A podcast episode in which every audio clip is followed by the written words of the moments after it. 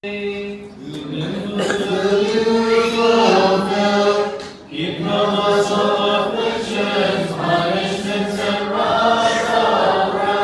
name of the Father, and of the Son, and of the Holy Spirit, one true God. Amen.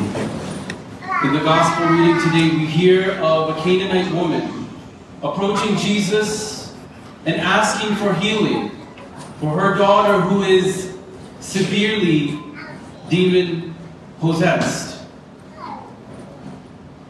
Initially, Jesus ignores her. In fact, his disciples tell him to get away from her, to push her away. And Jesus responds by saying, I have not come for the Gentiles, but the lost sheep of the house of Israel. At this point, we would think that this Canaanite woman would back away, go back to her own city, the place that she was from, disgruntled and rejected. Yet she comes before Jesus, falls down, and at his feet, she says, Lord, please help me.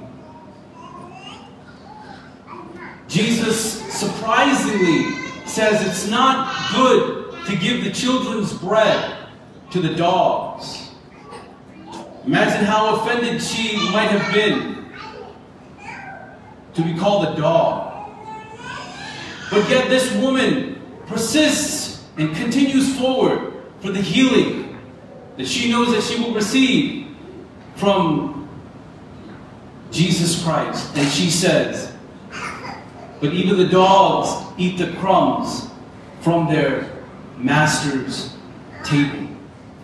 Jesus being so surprised, being so strengthened by the faith of this woman, he says, Your daughter is healed at this very hour.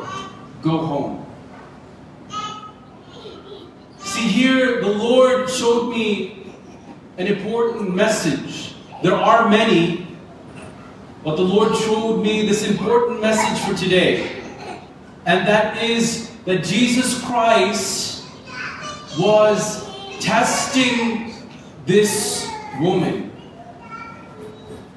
The word testing is connected and linked to trial and tribulation.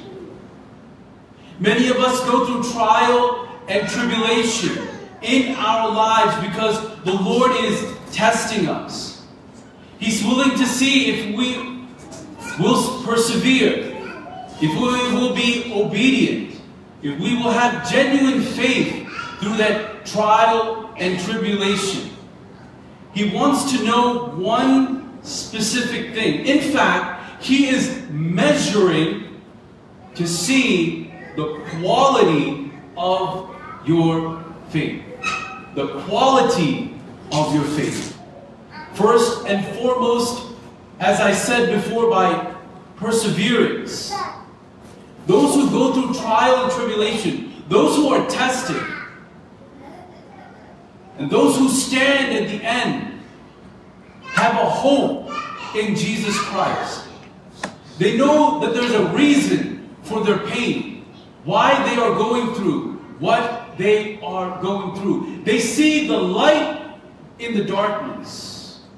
Those who don't have strong faith can only see darkness. But today I want you to see light like that Canaanite woman.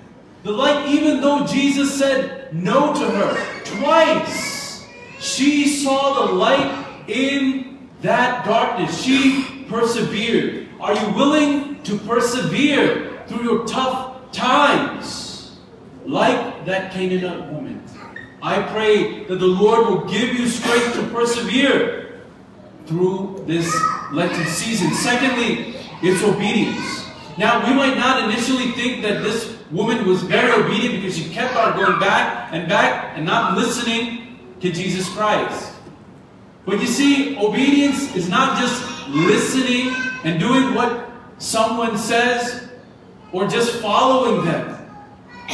It is believing in Jesus Christ that He can heal, that He can do what He says that He will do in His Word, that He keeps His promises. This lady was obedient to Jesus Christ because she kept on going forward after Him. We are taught in this land, in this culture, not to be obedient, to be disrespectful. A lot of what we see is along those lines. But we have to be obedient to our parents, obedient to our priests, obedient to our elders, obedient to our grandparents, obedient to our bishops, and most especially obedient to the Lord and Savior Jesus Christ. When those tough times come, when those trials come, when the testing is there, are you obedient to Jesus or are you falling back?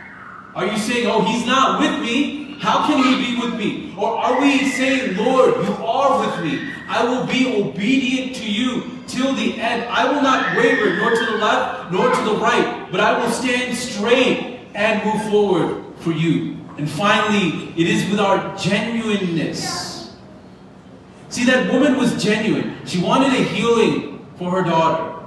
Imagine if our daughter, if our son were sick Imagine how we would feel. Then our genuineness of faith would be strong, wouldn't it? I remember when I had to go to the hospital for a terminally ill baby boy, only two years old.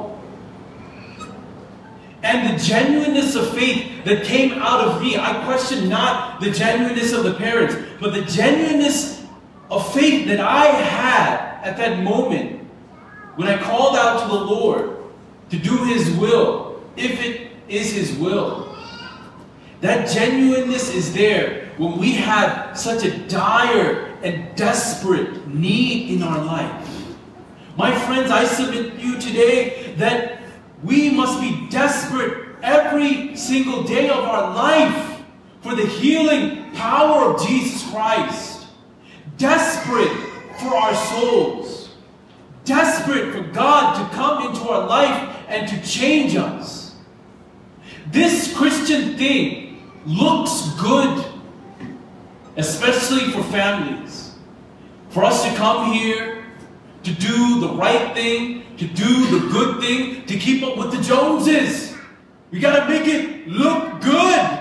But my friends, is there a genuineness in our faith to go after Christ to heal our bodies, to heal our minds, to heal our sin, to heal our soul, to heal our families, to heal our community, and to heal this parish. The genuineness has to be there.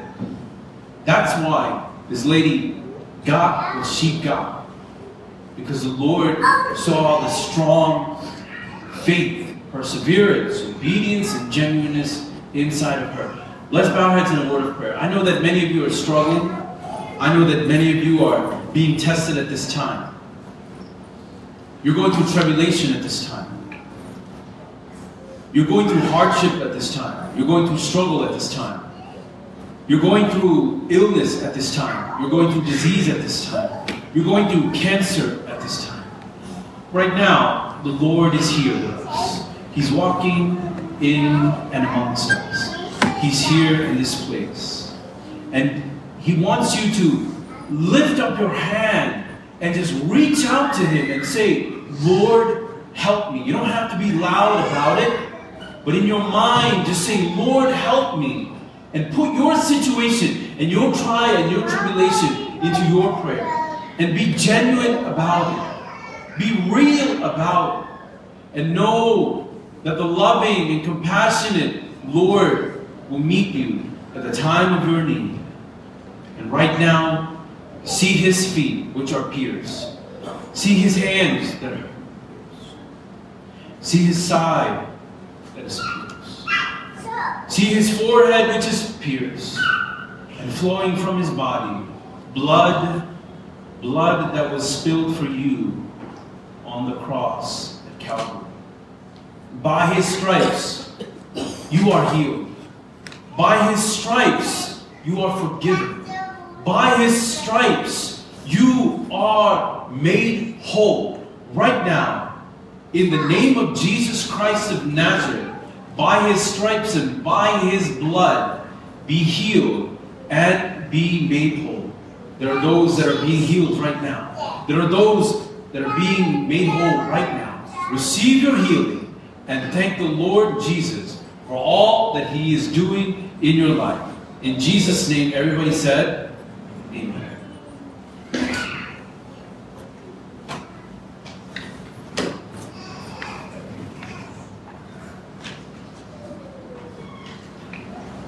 So we remember a great father of our church, the fourth, Marlborough Metropolitan. And we remember him this Sunday and during this week. Your praise shall be clothed in righteousness, your saints in glory.